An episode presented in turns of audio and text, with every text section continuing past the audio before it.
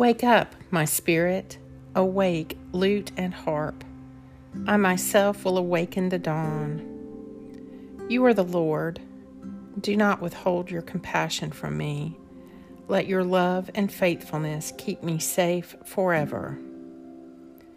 Today is Thursday, November 4th, in the season of ordinary time. Take a moment to be still and become aware of God's presence within you and all around you. My heart is firmly fixed, O God. My heart is fixed.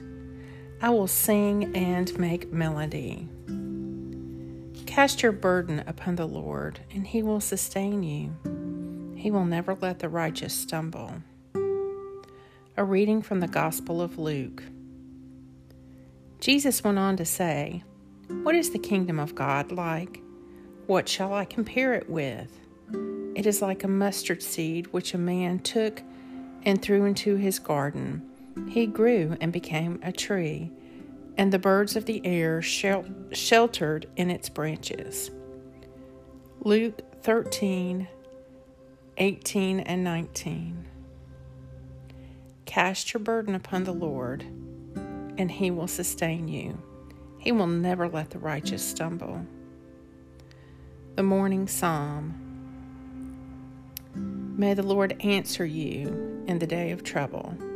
The name of the God of Jacob defend you, send you help from his holy place, and strengthen you out of Zion.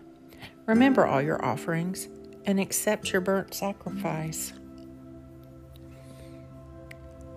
Grant your heart's desire and prosper all your plans. We will shout for joy at your victory and triumph in the name of our God. May the Lord grant all your requests.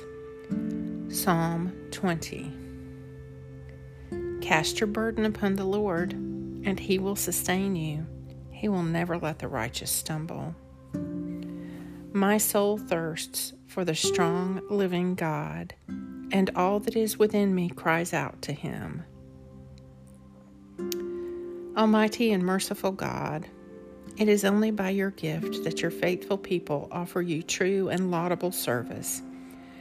Grant that I may run without stumbling to obtain your heavenly promises through Jesus Christ our Lord who lives and reigns with you and the Holy Spirit, one God, now and forever. Amen.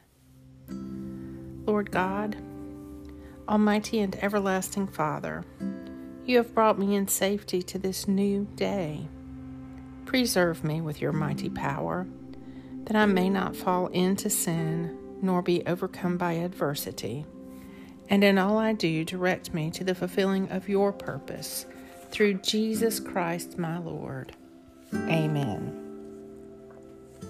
Go forth in the peace and in the presence of Christ.